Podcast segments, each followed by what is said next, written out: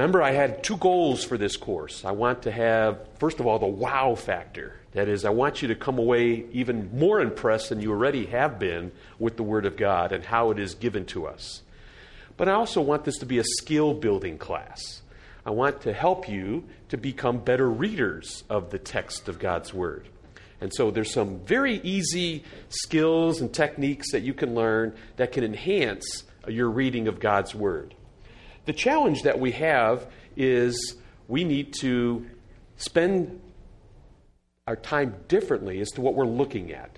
Now, I gave you a homework assignment last week. I wanted you, and we talked about our first impressions principle. That is, when we are introduced to a character, what do we want to look for? What are the three things we want to look for? Come on now. What are the three things we want to look for? What the first things that they say, first things that they do, and then the third one's a little bit trickier, but any physical descriptors that might give us a little bit of clue as to what they're like. So I ask you to look at Abraham. So I wanted you to identify what his first actions were, what his first words were when we first hear him speak in the, in the biblical text.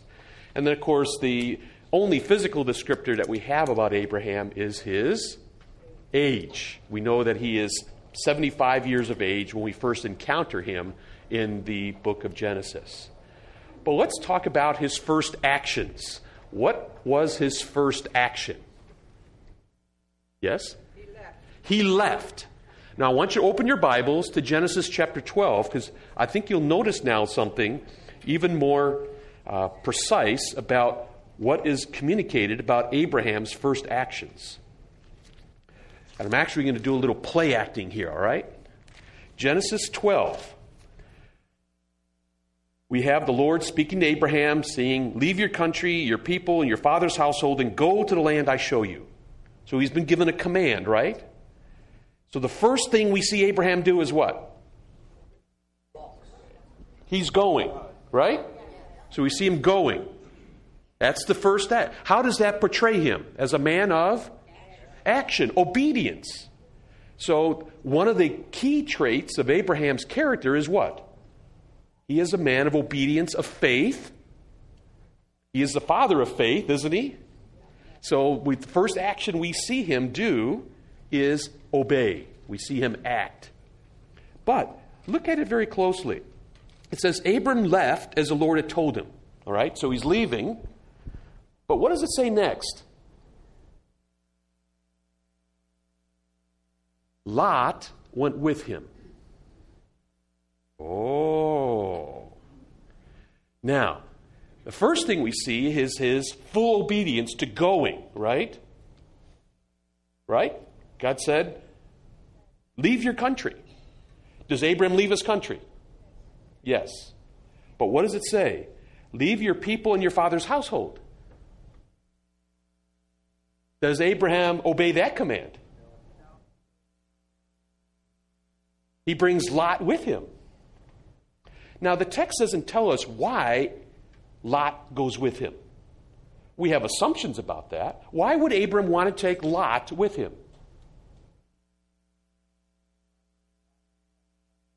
Lot was like a son. Remember, Lot is a orphan because his father died.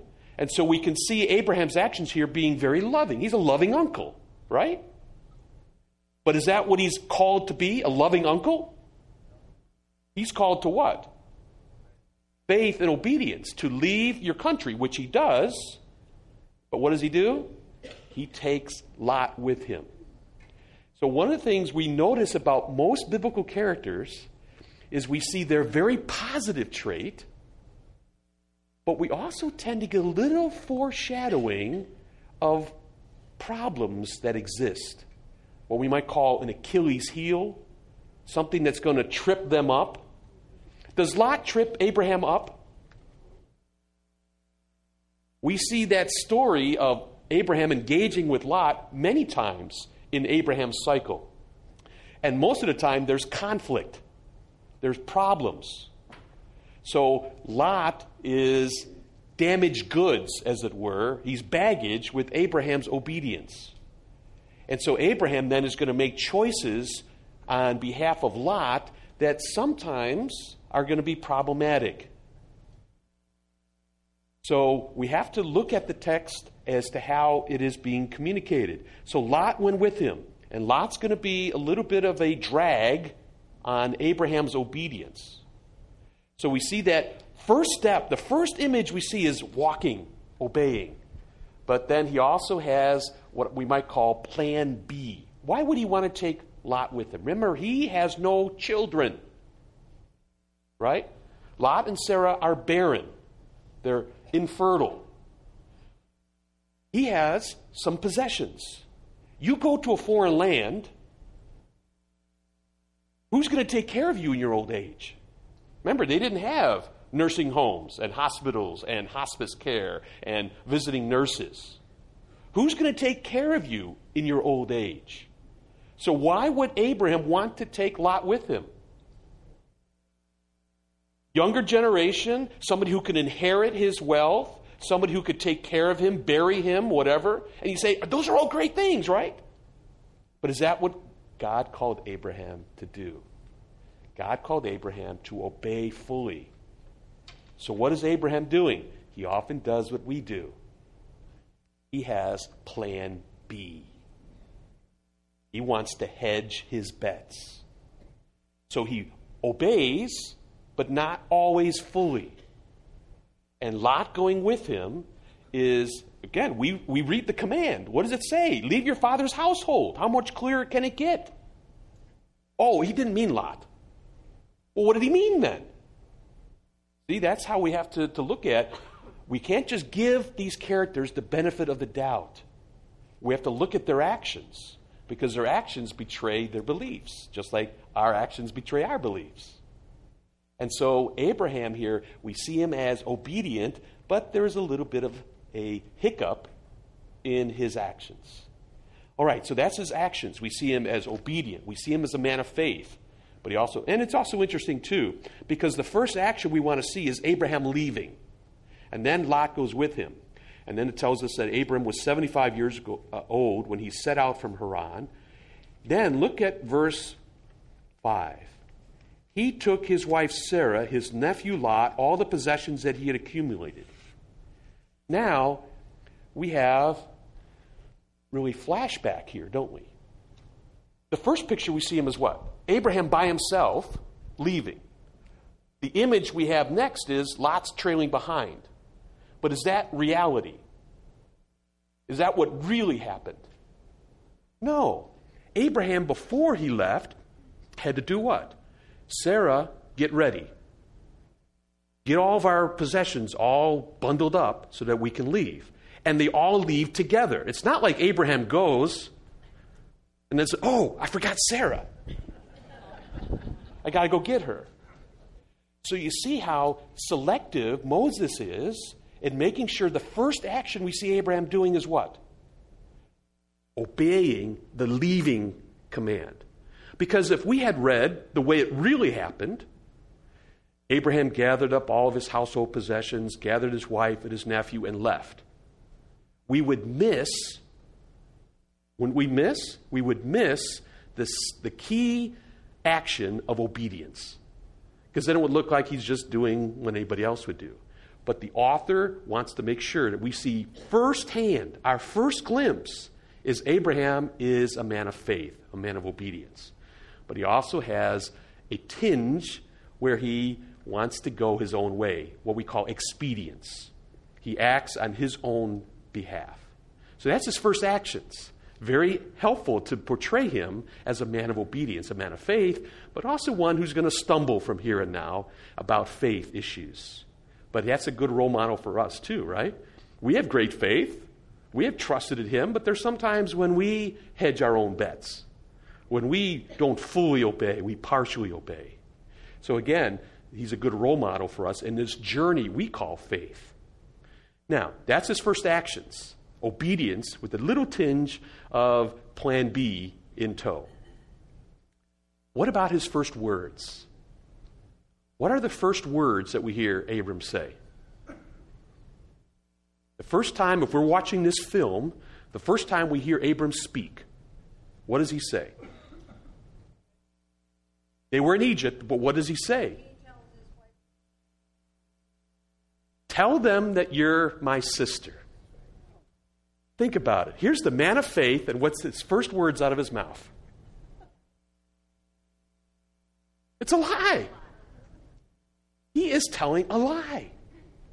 This is our father of faith. We're all children of Abraham, right? And he first words out of his mouth that we read about is that he tells his wife a fib. Tell them that you're my sister. Just that little bit of glimpse we said of Lot went with him, we now see in fuller detail what? That he is always concerned about expedience, saving his own skin. Now, when you really think about it, this is not very, very nice. Tell them that you're my sister. Why does he say that?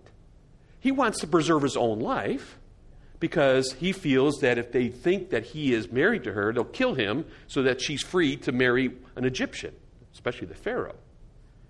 But by saying that you're my sister, he is going to be courted to win the affections of this beautiful woman.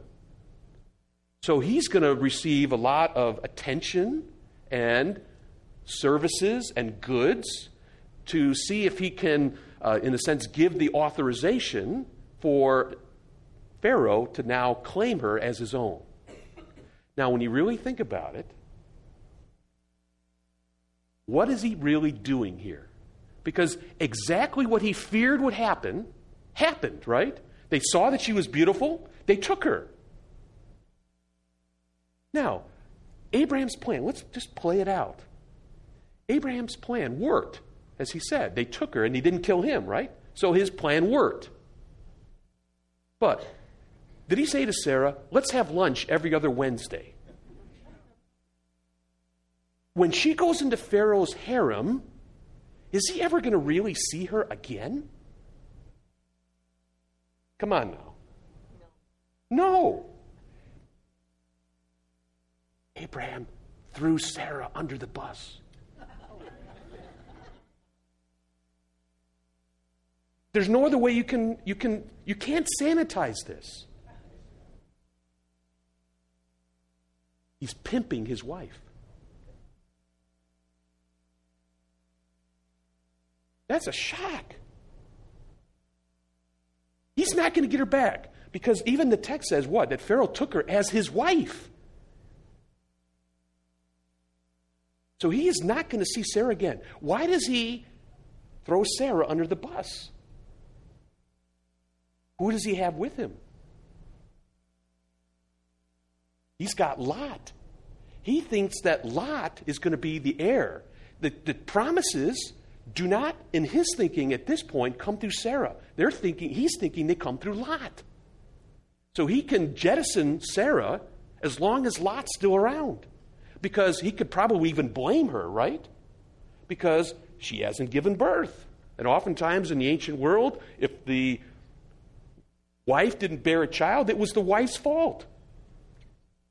And so, you have to really think what is Abraham thinking here? He's basically saying bye bye to Sarah. He is not thinking that Sarah is going to be the key to the promise. So, don't be shocked. I know it's shocking, but you know what? This is a journey we're on, isn't it? We're on a journey of faith. We get parts of it up front, but there's a lot of cleaning up that has to happen in our lives, isn't there? Where we fully trust, we fully depend. And that's why we have the story of Abraham and the journey of faith. Abraham isn't perfect, Abraham has flaws. But he has, again, a walk with God that in the process, we're going to see him change. Now, we're not doing a series on Abraham, but you can see how we're track we're going to you'll be able to track then Abraham through Genesis. You see how these first actions and these first words give us a snapshot, a portrait of who Abram is. He is a man of obedience, a man of faith. That is clear. But he also has this problem where he takes matters into his own hand, and that's going to get him into some deep water. He's going to do that again when Sarah says, Hey, take Hagar. Maybe I can raise offspring through her. And then, of course, Ishmael is the offspring of that.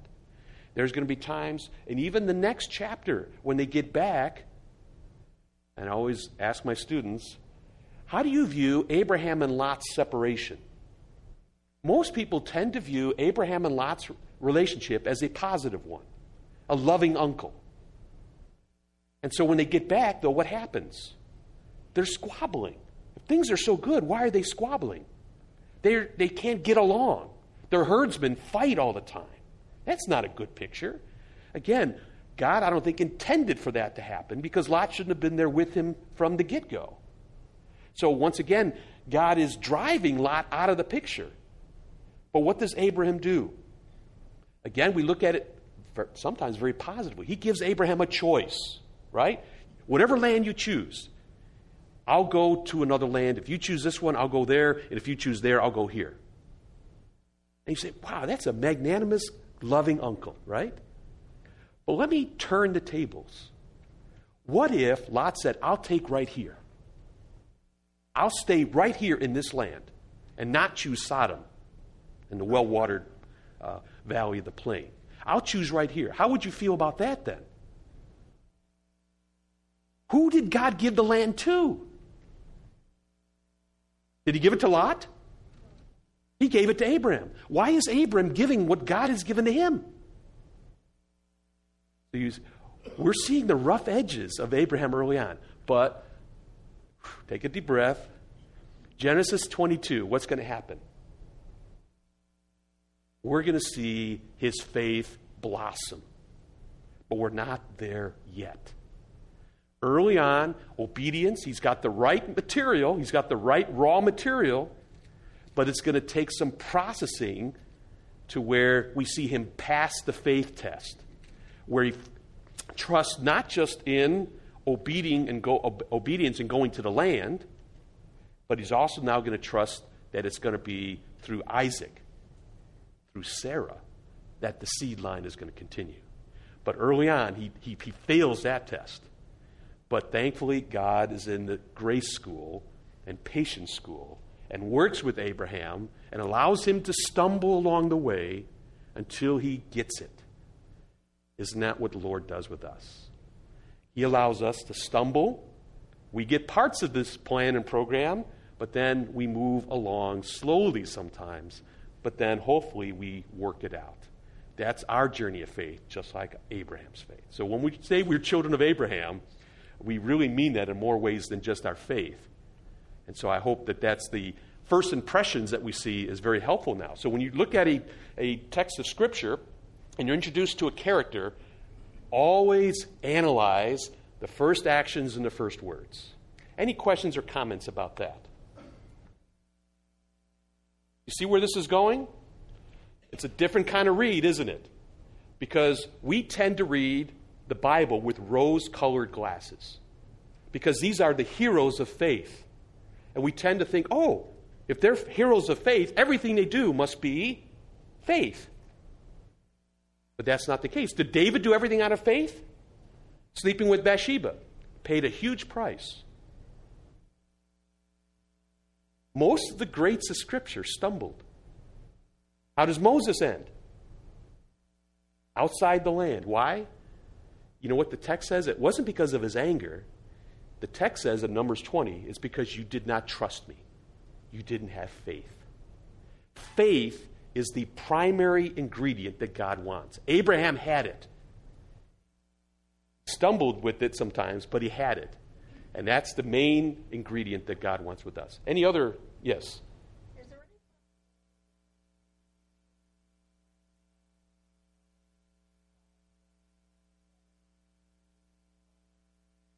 Yeah, I mean, uh, certainly, just like in our day and age, uh, ask about is there, you know, customs about when a father would die that somebody in the family would take over. I'm sure that. Another yeah, another brother. Yeah, I mean, that's what uh, Lot's father died, which is the brother of Abraham. And so, yeah, the traditions would be, the customs would be that, you, the, that orphan would remain in the family. But even the question is what is the command that was given? The command was leave your country, which Abraham does, but leave your father's household. Leave your family roots behind. Now, that sounds cruel to us, but that's what God's call to faith was. That's going to become very cruel later on in Genesis 22, isn't it? Kill your son. So, God asks some hard things of his children. Now, of course, he's not commanding us to do that, so don't, don't think about that. But that's, the, that's the, the perspective that we have. All right, let's move on. We're going to talk about another technique, and it goes by various aliases parallelism, foreshadowing. I have here intertextuality, or the French call it deja vu. What does deja vu mean? Already seen. I've seen this before cyclical or parallel type accounts. So now, most people, when they read a book like Genesis, they read in what I call a very linear fashion. What do I mean by that? They start chapter 1, verse 1, and they plow tunnel vision to get to chapter 50. And so they read chapter 1, close the door, read chapter 2, close the door, read chapter 3, close the door, and so on and so forth through the book. They read it like chapters of a book. But you miss out on a lot if you just read with tunnel vision. I got to conquer Genesis. I'm in a Bible reading program. I got to read all 50 chapters, and so I'm going to I'm going to read five chapters a day, uh, five chapters tomorrow, and in 10 days I'm going to get through the book of Genesis. So at the end, you've conquered Genesis. You've read it linearly. And that's good. We all need to do that kind of reading. But what I'm encouraging to do is what I call rear view mirror reading. That is, as you're going down the road, progressing through the content of Genesis, always be looking where? In the rear view mirror, in the side mirrors, to where you've been. How does this connect? How does where you're at now fit with where you've been before?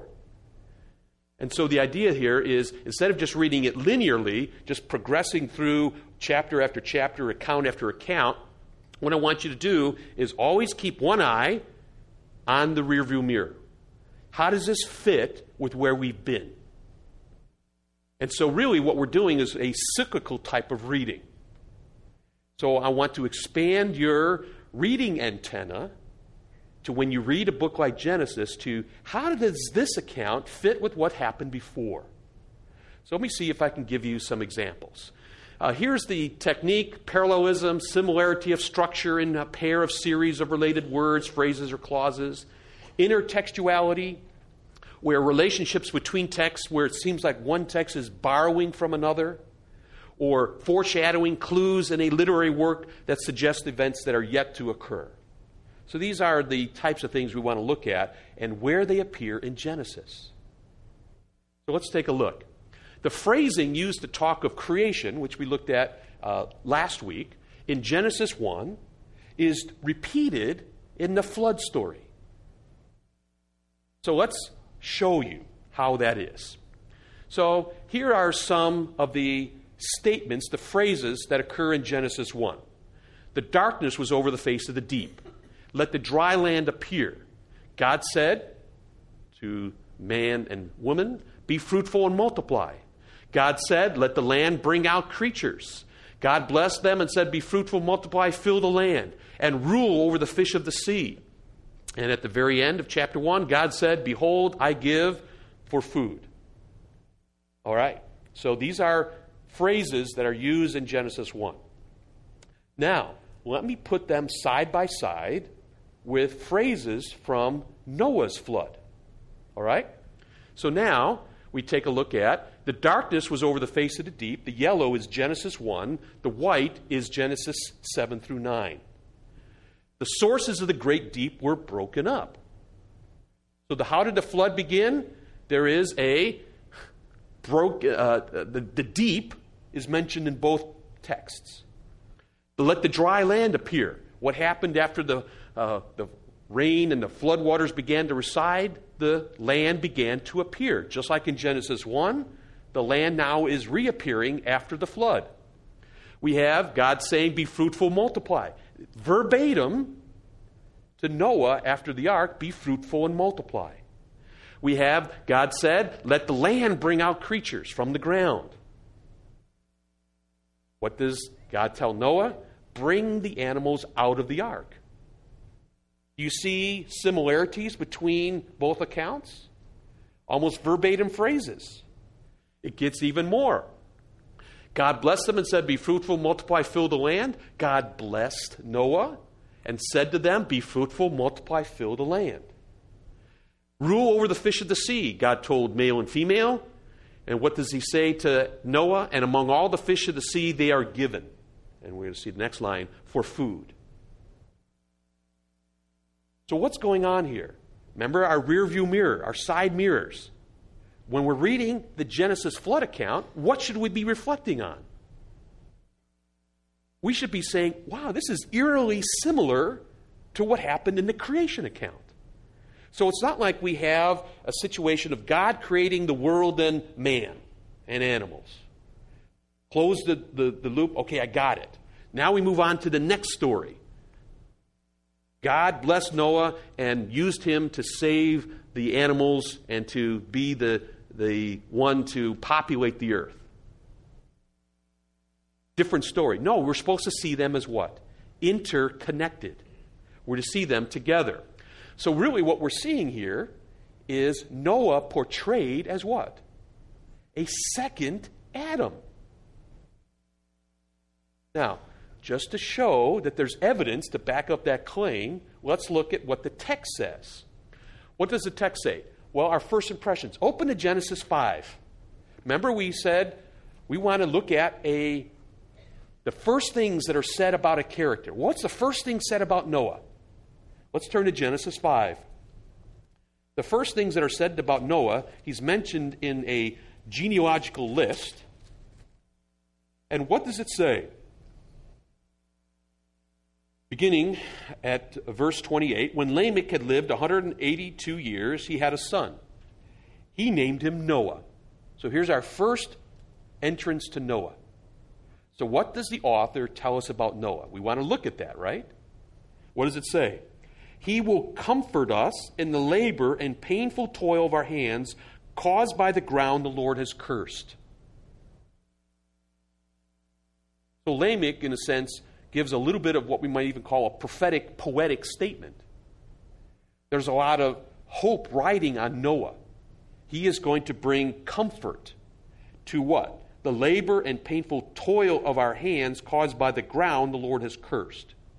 There's three words in there that are verbatim used in the cursing account in Genesis 3. What are they? Toil, curse, and ground. The first thing we see about Noah is he is very connected to Adam. We don't hear about his dress, we don't hear about anything else. We hear this statement that deeply connects him to the Adam and the curse. He's going to reverse the curse, right? He's going to bring comfort. We've been toiling. We've been cursed. He is going to bring comfort. So Noah is expected now to do what? To kind of be the one, the transformative change agent that's going to bring comfort to our cursed world. He is now our new hope. Everything can look to him as the one who can be a beacon to get us out from underneath this curse. So Lot's riding on Noah he is now to be seen as a second Adam. What else happens? Well, Noah receives all the animals. What was God telling man to do when man was first created? I want you to name the animals. What did he say in chapter 1? I want you to have dominion over the earth. So Adam exercised dominion over the earth and over the animals by naming them. Well, what does Noah do? Noah has a relationship with the animals just like Adam had a relationship with the animals, right? What did he do? He didn't name them because Adam already done that, but what does he do? He saves them by bringing them onto the ark. So he is a new Adam in terms of the relationship to the animal world. Both are commissioned, as we saw earlier, to be fruitful and multiply. Same verbatim command. So it's like Adam, like Noah. Be fruitful, multiply, fill the earth. We also have, both are giving regulations regarding their diet. And here's where it gets a little interesting. What was Adam told? You can eat every seed bearing plant and tree. And then from all the trees of the garden you may freely eat, except, except for one the tree of the knowledge of good and evil. Now, what were the dietary instructions given to Noah? Noah, anything that moves upon the earth you may eat. So if you want to eat crickets, go ahead. If you want to eat eels, go ahead. If you want to eat lobster, go ahead. Amen to that. Anything that moves is edible. But what? One exception. What's the exception? No blood. So, what's happened? The same dietary instructions, all you can eat, Adam and Eve, but one restriction. Noah, all you can eat, one restriction. You see the similarity between Adam and Noah? We are meant then, as readers, to see Noah as a second Adam. But what does that prove? What is the whole purpose? Why do we have this similarity? Why would the author of Genesis want us to see connections between these two individuals? Is he running out of plot lines already in the first book where he needs to, in a sense, reuse? What is the purpose for the connection between Noah and Adam?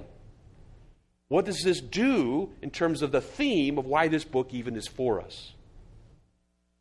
Well, some of these things are pretty obvious. We're seeing what? We're seeing the fact that we have uh, all these verbatim, almost repeating of these phrases and concepts. Noah's to be seen. And really, here's the point the flood is to really be seen as a creation makeover. How does Genesis 1 start? there was this watery surface upon the earth. And then God works. What happens with Noah? A flood comes. What happens? There is a watery surface over the earth. Why did that happen? Genesis 6 tells us that what? The sin and the violence of man had become so much, so corrupt, that he had to start over.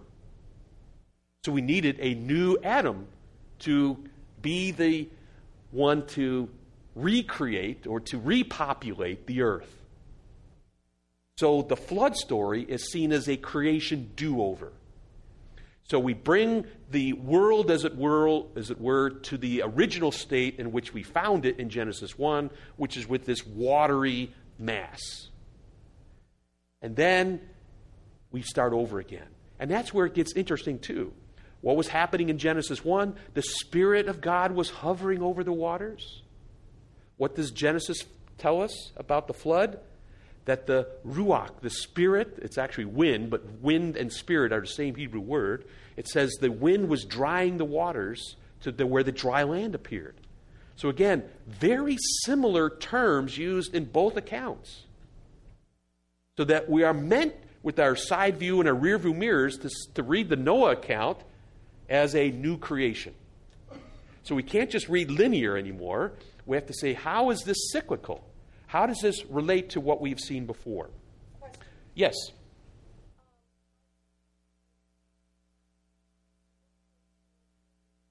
Yes. Yes. Yep. Yeah, I mean, the Noah uh, birth account, where he's going to bring comfort to our toil, I was going to save it for later about word studies uh, and word play. The word for Noah, you can kind of hear it, is NH, Noach. That's the Hebrew word. The thing that is operative about Noah is Noah found blank in the eyes of the Lord. What is it? Found favor or grace. The word for favor or grace is hain. Reverse the letters HN and NH. And what do you have? Noach or hain, which is the word for favor. So there's a word play on Noah being grace or favor. So these texts do this all the time. And that's what, uh, why you're here, is to show the wow factor, is that these texts are literally rich. Yes, we can read them for content, but the setting of these words is amazing. And how much thought, how much effort, how much structure, how much design is put forth in the words that we have. So it's not, it's, we understand the Bible is a very revered book. But the Bible is also a very, very, very well written book. And we expect to. Who's the author? We expect him to put all the tools of the trade into his book. Because he's a God of order, a God of design, a God of beauty. Everywhere we look in the created world, what do we see? Beauty. Everywhere we look in the created word, what do we see? Beauty, structure, design. So God's not going to change his character to just give us data. He just doesn't dump data on us. He gives us data that's been very well crafted and honed. Yes.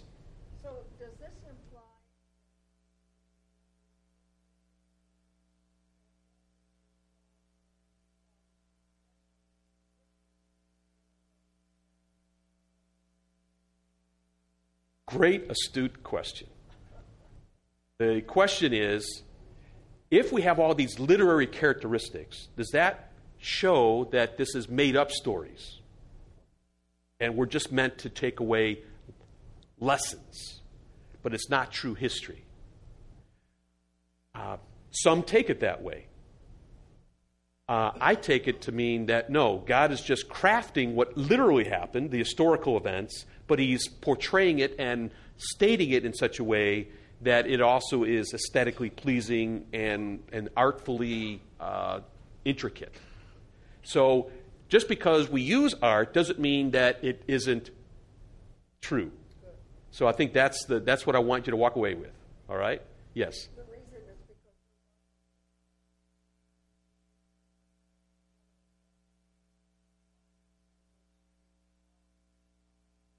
Can use the microphone. It's one of the great courses. Right. And the teacher is Amy Jill Levine. And right. She's yes. giving the impression that these are probably stories to right. to um, implement what God wants us to do, or to indicate what God wants us. To do. I've to listened to that series, and there's some great I, insights. I believe it's history, and I just right. No, I do too. But the the, the question is. Uh, because of the fact that the Bible is great literature, people then just say, well, it's fiction. And uh, one, uh, many uh, scholars today who are not even Christian. There's one Jewish scholar, uh, Robert Alter. He's a literary genius. I enjoy reading what he has to say about the Bible immensely. But he believes the Bible to be historicized fiction. That is, he believes it to be made up stories. There may be a kernel of truth in these accounts, but he says it's just artfully told stories, you know, yarn spun over generations that we are now reading. But I certainly want to push back on that and say, no, what we have is history. It's just that this history is also aesthetically, artistically given to us. So it's both true and art. So, yes. We have to remember that the scriptures were inspired by the Holy Spirit. Right, right. So you would expect that if the Spirit of God is involved in this, that it's not just going to be oh, any old thing, that it's going to reflect the author. And what do we know about God? Is he a God of beauty? Yes. Is he a God of order? Yes. Is he a God of structure? Yes. So the expectation, I think, would be if that's the way the author is, that's what the product of the author would be. And so I think that's, I want to re- release that tension right away. Now, here's some other tie ins, and I want to belabor that, but just to show we can go on and on with all the connections. Fall takes place in a newly created world. What happens? Noah has a fall just like Adam has a fall. Noah becomes the father of the human race post flood. Adam is the father of the human race pre flood. Noah is literally said to be a man of the ground. We saw that in Genesis 5 and then in Genesis 9. Adam is derived from the ground. We have Noah as a tiller of the ground. Adam is cursed to be a tiller of the ground. Noah has three sons. Adam has three sons. Partaking of the vintage to excess. What trips Noah up? He gets drunk from the fruit of the vine. Fruit. What trips Adam and Eve up? Fruit. So both have a fall with fruit. Oh boy. So here's the problem Noah is seen to be a new Adam. And our hope and our expectation is that he's going to be different this time around. But our hopes are dashed. Why? Because he's just like Adam. Adam fell, Noah fell. Adam was cursed. Noah curses. Cursed be Canaan. You see, all these connections we have to read with this rearview mirror. We are to view Noah through the lens of Adam. And that's how God portrays him in the book of Genesis. So we can't just close the door on Adam and Eve and creation and then move to, oh, let's go to the next story. And it's totally separate from the first story. No, there's this cyclical type of thing. So these stories are connected. Again, Noah awakes from his wine and knows what happens after Adam eats. He knows that he is naked. Partaking of the fruit led to uncovering of Noah's nakedness. The same thing, they knew that they were naked.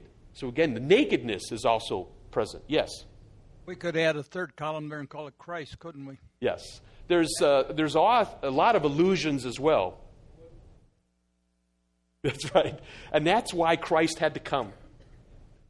Because Christ is the, notice, and this is a little, little distinction. Christ is not called the second Adam. What is he called in the New Testament? We already have a second Adam. That was Noah. What is Christ called? Yes. Okay. In the New Testament, Christ is called the last Adam. A little difference than second Adam, right? Second Adam, we have had second Adam, but we haven't had the last Adam, the one to overrule and overturn all that the other previous Adams, including us, have messed up. So now that's where we could add that third column. Yes, a question.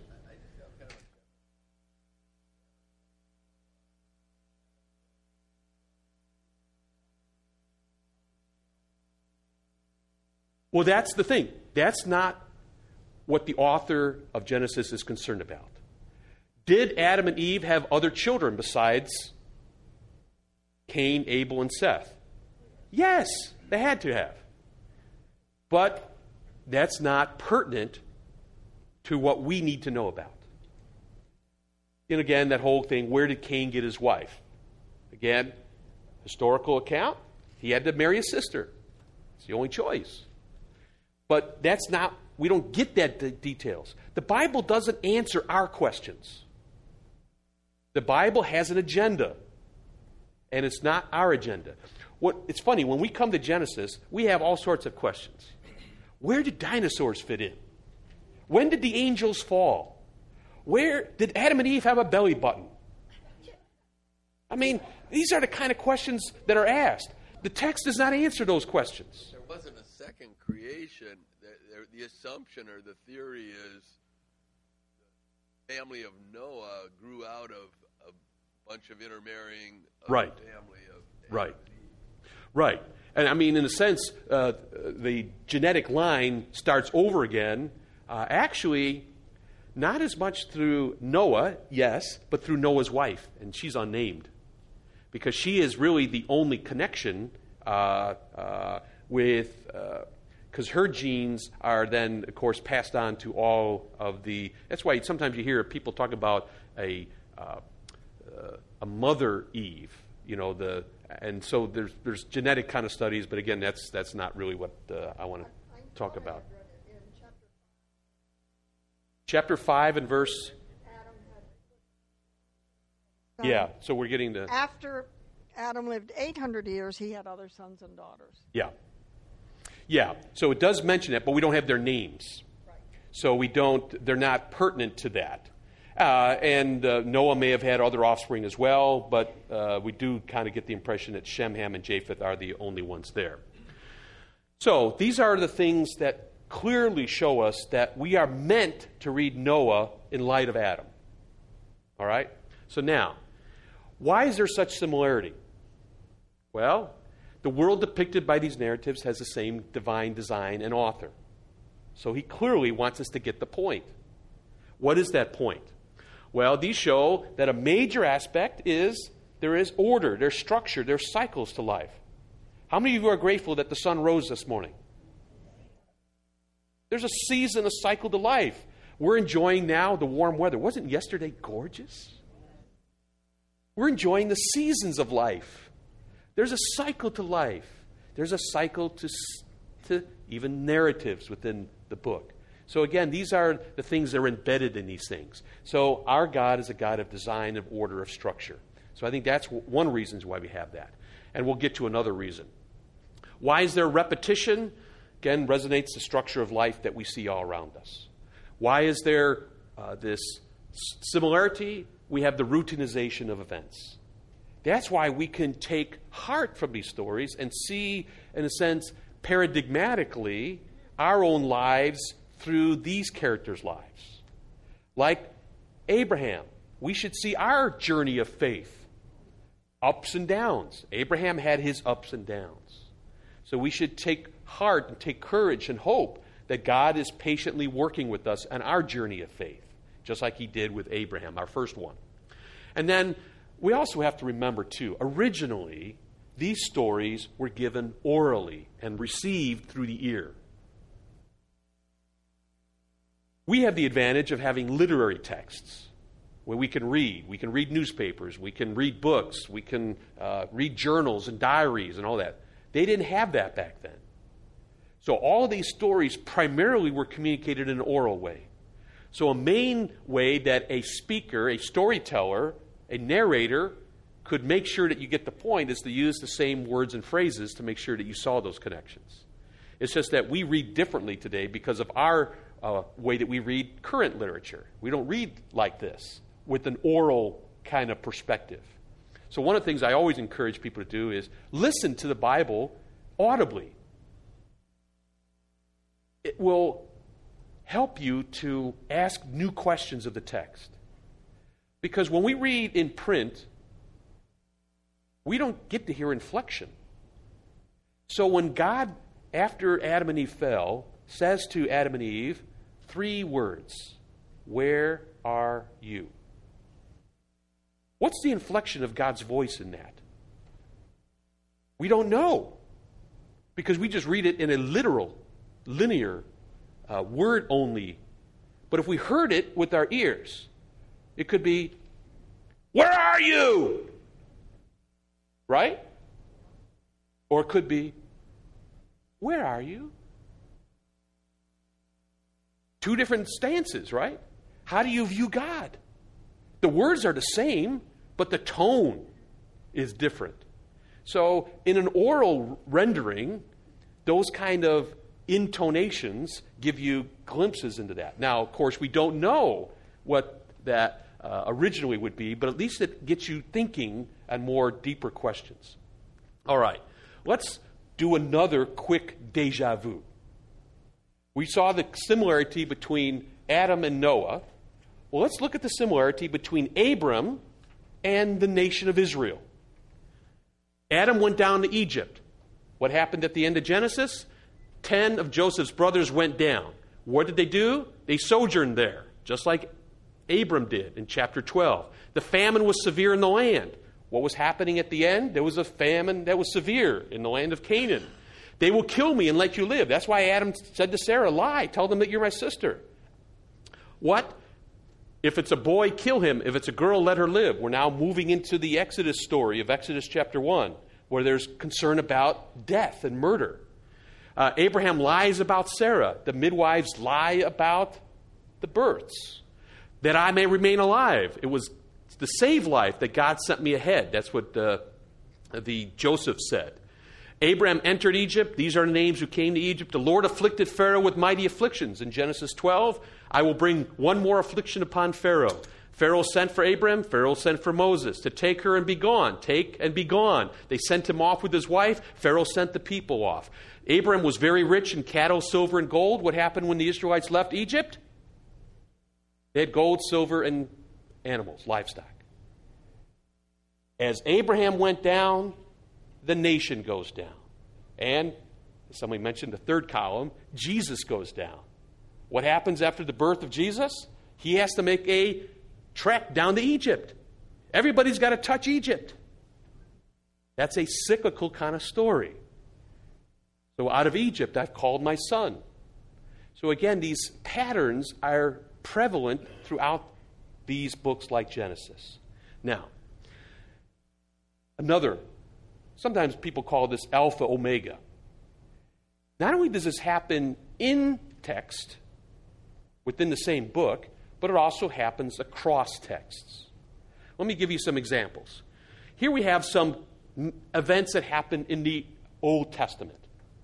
The confusion of tongues. We'll look at that account later in this series. The Tower of Babel. We have Pharaoh seeking to kill Jewish boys in Egypt. We have the miraculous feeding of a nation in a secluded place where the nation of Israel is fed manna. We have Moses on a mountain coming down with a shining face, and he has to wear a veil. Well, let's jump testaments. What happens in the New Testament? We have a confusion of tongues event, don't we? We call it Pentecost. It's actually a reversal of Babel, isn't it? Where now everybody can understand in their own language. Where in the Tower of Babel incident, people were speaking and they couldn't understand each other. What happens? Is there a situation where Jewish boys are sought to be killed in the New Testament? How about in the Christmas account? What happens? Herod wants to kill all the Jewish boys under two years of age in Bethlehem, just like Pharaoh wanted to kill all the Jewish boys in Egypt. We have, how about the miraculous feeding of a nation in the wilderness? What does Jesus do on multiple occasions? He feeds the people with loaves and fishes. He's providing food that supernaturally comes. And then, do we have a mountain and a shining face kind of scene in the New Testament? We call this the Transfiguration. So, what's going on here? Not only do we have cyclical in text kind of parallels, we even have cross text parallels.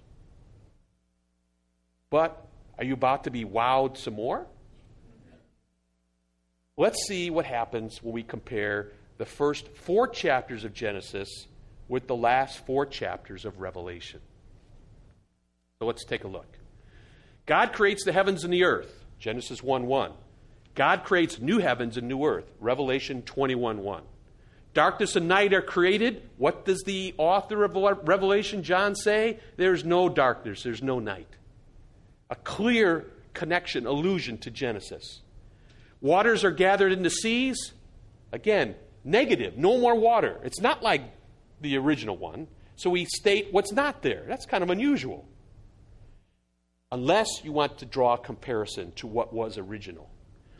God made the sun and the moon. There's no need of the sun or the moon. God's first home was by rivers. Man's eternal home is going to be by a river that flows from the throne. Death for eating from a tree. Instead of death this time, what's going to happen? We're going to get life from eating from this tree that's along this stream. There is the marriage of Adam, there is the marriage of the Lamb. There is Eve, the wife of Adam, there's New Jerusalem, the wife of Christ. There is the serpent deceives, the serpent is banned from deceiving. Satan's first attack on man, Satan's final attack. A garden which becomes defiled, a city that cannot be defiled. The initial triumph of the serpent and the ultimate triumph of the Lamb, animal imagery. Savior's first coming promised, it's going to be the seed of the woman. The Savior's second coming promised, Lo, I come quickly. Pain gro- uh, greatly multiplied, there's no more mourning, crying, or pain. Curse on man and nature, there's going to be no more curse. Uh, again, on and on and on. How many slides I have of this? First sacrificial lamb, last sacrificial lamb. Angel keeps people from the garden, angel welcomes people to the garden. Man's driven from God's presence, believer shall see his face. We shall see him face to face. The tree of life is taken, the tree of life is open. God's mark on Cain. Guess what? We receive a new mark, every one of us, that identifies us as belonging to him. What's going on? The Bible is full of these deja vu. I've read this before. So it wants you to make these connections. What's the so what with Adam and Noah? We see God as gracious. He's willing to do what we call a do over. How many of you are golfers? You, are, you're excited when you get to do a mulligan, right?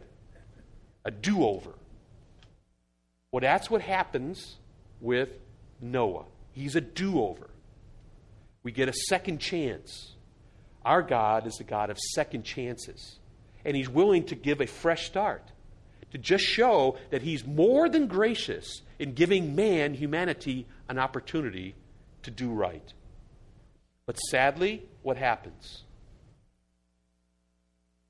We're just still like Adam. Adam's blood still courses through our veins, and we go our own way. So, what would we need? Why do we have Missions Week? Why do we have evangelism? Is because we need to proclaim there is a way, a different way, and that way is through Jesus Christ. And so we see the pattern of our style over and over and over again. We mess up continuously. But God has a plan and program that's different from the way we operate. Because He invades history, sent His only Son to die on the cross for our sins. So, why do we have these intertextual things? It's because God is a God of grace. And He wants to see that He's very patient with us. But as we read these texts, it doesn't state it obviously or overtly, but it's covertly. We are to see God's wonderful love for us and that He is patient and very kind and generous in many different ways towards us, His creation. And so we can bless Him for that, and we can worship Him for giving us creative words. Now, I want to give you a homework assignment for next week. I gave you one last week. I'm going to give you one this week. This is going to be a little odd, but I think you can do it. Because it's not going to be on the surface level, it's not going to be clear why I'm asking you to do this. But we'll talk about it next week. I want you to look for comparisons between Noah and Lot. Lot and Noah are to be compared? I never would have thought of that. Well, that's why you're here. Because there are connections. What's a connection? I'll give you one, and then I'll set you out to hunt for more. There's two people in Genesis that get drunk. Who are they? Noah and Lot. So there's a connection. They're the only people that get drunk in the book of Genesis. So that's one connection. But I want you to look for more. There's plenty of connections between Noah and Lot. And but I want you to first of all identify them and then think about why those connections are. Let's pray. Father, thank you again for the opportunity to see your word in a new way through the artistic, literary beauty that it is. As we saw how characterization happens last week, how we see that there are cycles, there's repeating of themes and concepts, so that we draw comparisons between these accounts and between these individuals. Help us to hone our skills as we read these texts so that we might better understand what you intend to communicate to us through these texts. Thank you for these men and women and for their desire to learn and grow. And I trust that this series of classes will motivate them and encourage them, drive them to spend more time in your word, and that this will be more fruitful and more productive as they incorporate just even a few different skills into their reading of your word. Thank you for the missionaries that are here this week, and we pray a blessing upon them. But most of all, we give you praise for taking the time to communicate to us these beautiful words. But also, Father, uh, may we acknowledge that you are very patient and gracious with us as we continue on this journey of faith. For this we pray in Jesus' name. Amen. Amen. Thank you. Amen.